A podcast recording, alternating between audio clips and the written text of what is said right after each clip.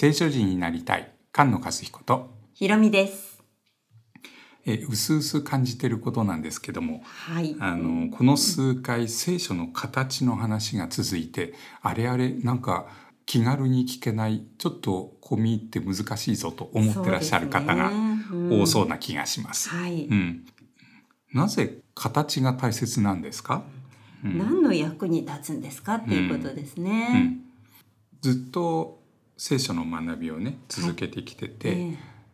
直接神様が私たちに教えてくれた発見できたっていうものの一番がこの聖書には形があるっていうことですね。そう。あの幾何学模様みたいなね、うん。編集があこんな風に編集されてるんだっていうその形ね、はい。うん、それを教えてもらったというのが宝物ですよね。はい。うん、でその宝物を皆さんと共有したいがためにポッドキャストをやるんですが、はい。これ形なので 声でお伝えするのが難しい。こことここが同じって言ってもね、どここここみたいな。ねえ。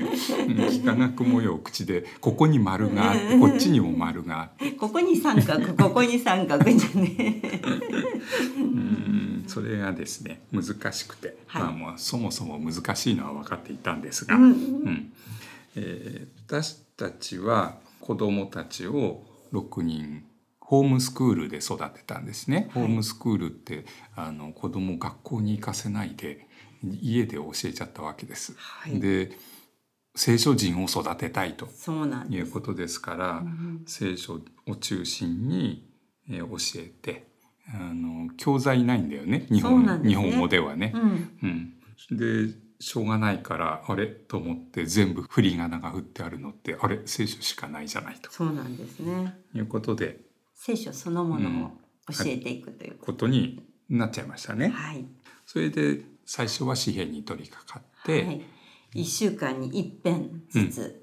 1週間に一遍っていうのは今日一遍をやったら次の日も一遍、そして次の日も一遍。そうですね。一週間ずっうんとずっと同じ同じ詩篇同じ詩をああだこうだと探るとそうですいうね。ことをしてたのね。でその中で、えーちっちゃい子がいるから、はい。うん読めないしなんか自分でそこから探るとか書き写すとかそういうことができない子もいるわけよね。そうですね。れで小さい子ね。うん、小さい子それで色鉛筆を持たせて、うんこの同じ漢字塗ってねって、うん、そうですね。うん探させた？うん探させたのね。ね。うん、義って書いたらその義だけを塗れ同じ形を探せばいいんですよねそうそうそうそれで最初い色鉛筆持ってっていうとこから始まったんだよね。はい。うん、えー、1週間あここのキーワードはこれだねってあたくさん出てくるのは繰り返し出てくる言葉などをね、うん。気がついてしまうんですよそうだね。ね。同意語範囲語、うん。そして定型文も見つかるんだね。これあの同じ言い方がこことここに出てくるみたいなね。そうね。うん、そういうことをやって全体像紙幣一つ一つの全体像を把握すると、分けてね。いっぺんに30節読めるわけじゃないのでねどこで切れてるんだろう小さくね切ってねどうやって切ればいいんだろうっていうことを探るような方法で、えー学んでったわけでしょ。そうやって読んでてえー150編ありますから、え1週間に1個ずつだと3年かかるんです。そうですね。うん一、年間52週ですからうね。ん、3年かかってはい。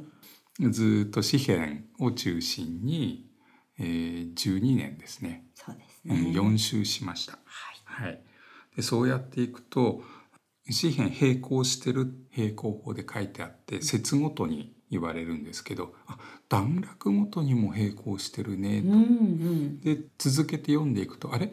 この詩篇とこの詩篇って、あ、そう、詩編間同士でのね、うんつながりも発見しましたよね。そうだよね96789みたいなこうええ分かりやすいね、うん。つながりがあるセットになってるようなものがあって、はい。えでもここセットだけど他はどうなってるんだ、みたいな形で、えー見るようになってでやっていくうちにどうしてそういうふうに配列されてるのかが気になって、うん。えー何か原則はあるのかと思ってでいろいろ見てで最初キアスマスという話があっって、そうですうね。ん、あの見たりしたんですけどちょっと違うんだね。うまくいかないんですよね。それでね。うまくはまらなくて。でうん文学構造の分析をする人たちがまあ何人かいて、はい。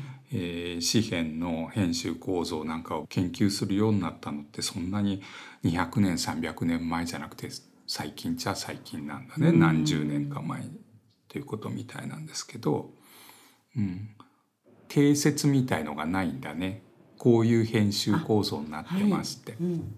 で詩編は5つの巻物に分かれてる。巻物なんですねう。ん、その5つの本だね5つの本に分かれてうる。ん。なんでその5つに分かれてるんだろううんその5つはどういう関係なんだろうっていうことに答えをちゃんとした答えをしてくれる人はいなくてうん。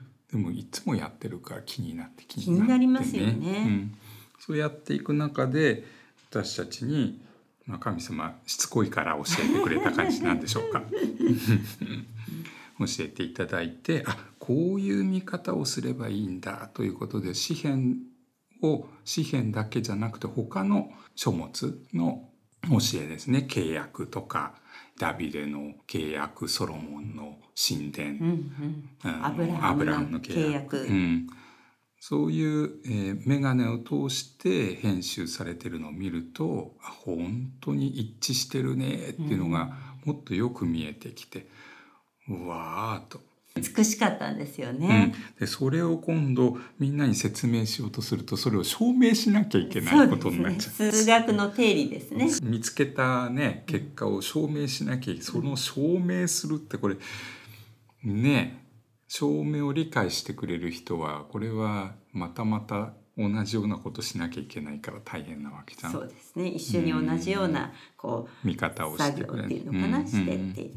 うんで証明しようとして文章を作ろうとするとまた新しいものが見えちゃうんだよそうそうそうそうそうそうそう。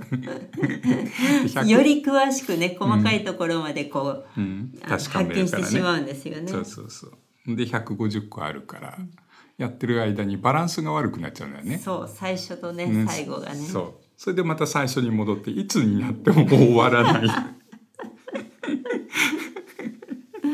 そうやっている間にある本でマルコ福音書がね平行構造だっていうのがあってマルコ福音書をちょっとやってみようかって言っていつも詩篇だけだから、うん、福音書やってみたらあれ？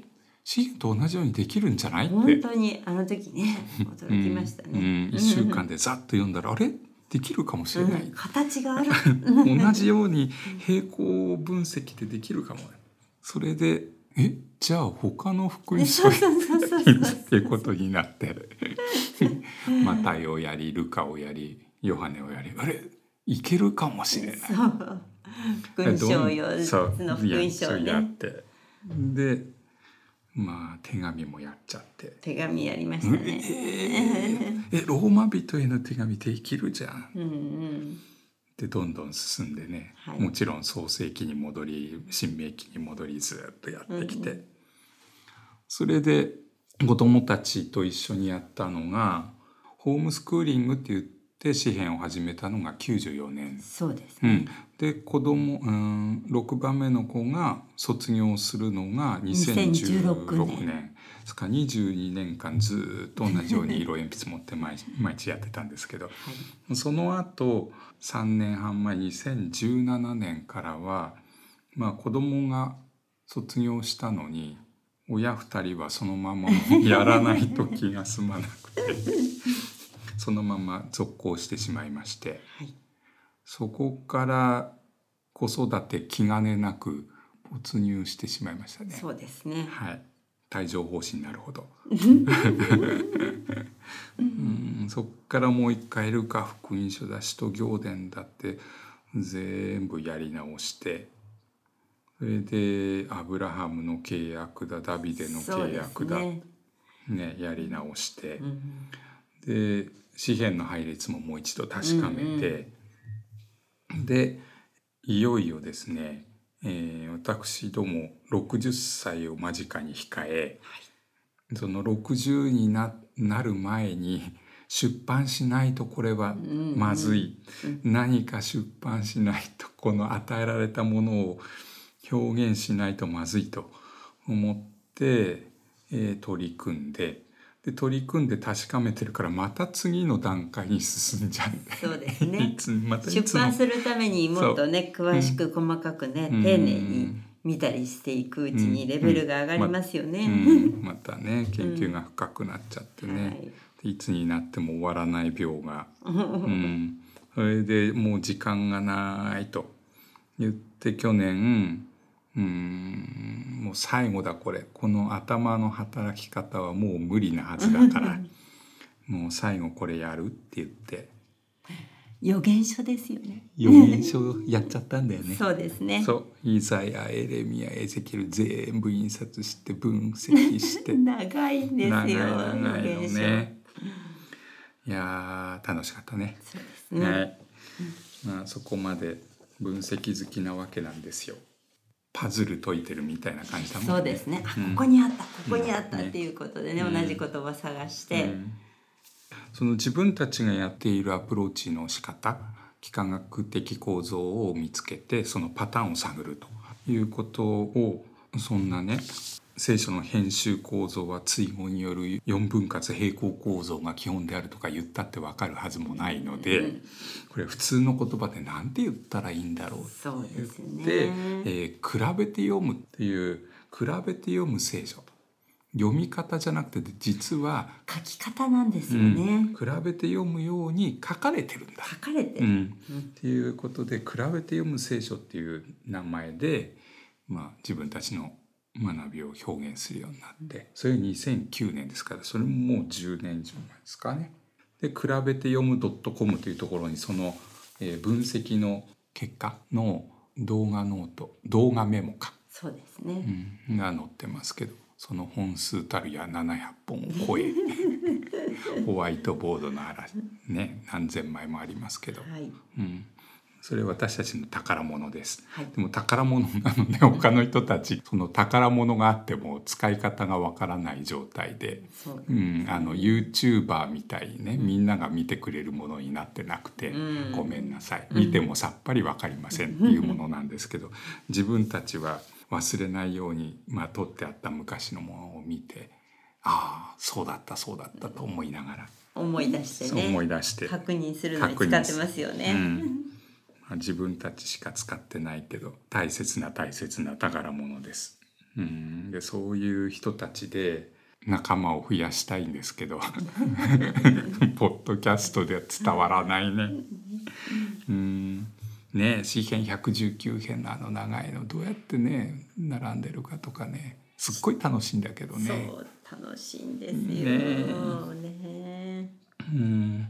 生死生き物ですから。はい。あの分析っていうのは解剖してるみたいな、ね。分けていくんですね。うん、で連想するんだね。いろんな箇所とこうつながってる。あそこと創世記の最初と最後がこう似てる。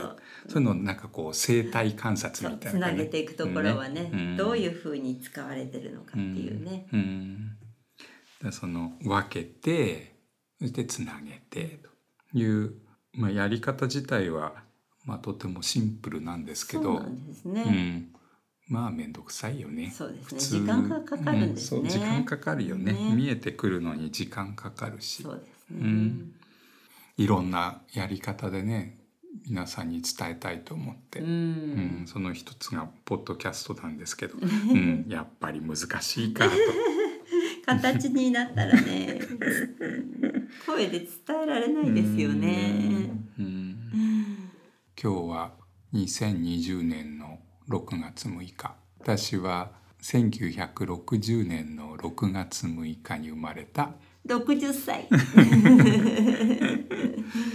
ね本当に神様がよくしてくださったことの一番ですね、うん、こういう学びを与えてくださって、まあ、子供たちが6に与えられてその子供たちが宝物みたいなのが普通言われるかと思いますけど、えーまあ、その子供たちと一緒に歩んできてそして教えてもらった。これ宝物。